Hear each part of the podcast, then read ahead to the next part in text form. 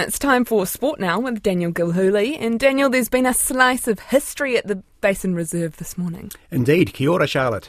Kane Williamson has become New Zealand's leading run scorer in Test cricket.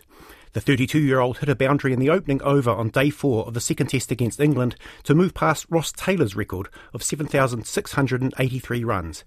Resuming on 202 for three in their second innings after being forced to follow on, the hosts were a short time ago doing pretty well at 278 for four, leading by 52 runs. The All Black Sevens have advanced to the final at the Los Angeles round of the World Series with a 33 17 win over Australia in today's semi finals.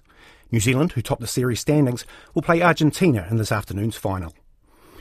The Waikato rider Ally Wollaston has wrapped up a successful campaign at the Nations Cup track competition in Indonesia with victory in the four nation Omnium.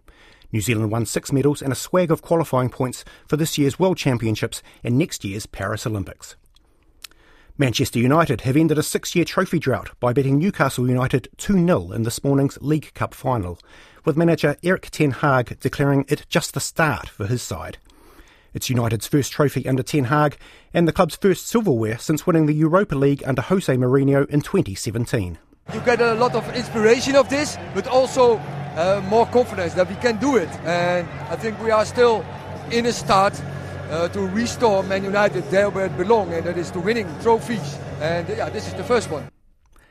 The Black Sticks, the, excuse me, the Black Sticks women are languishing in sixth place in the 19 Pro League after a difficult leg of the co- hockey competition in Wellington.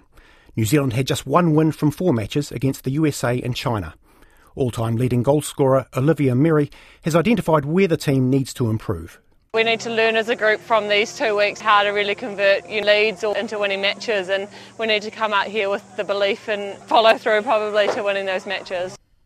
The Black Sticks women are next in action in Christchurch in April against Australia and Great Britain. Koina ngā pūrongo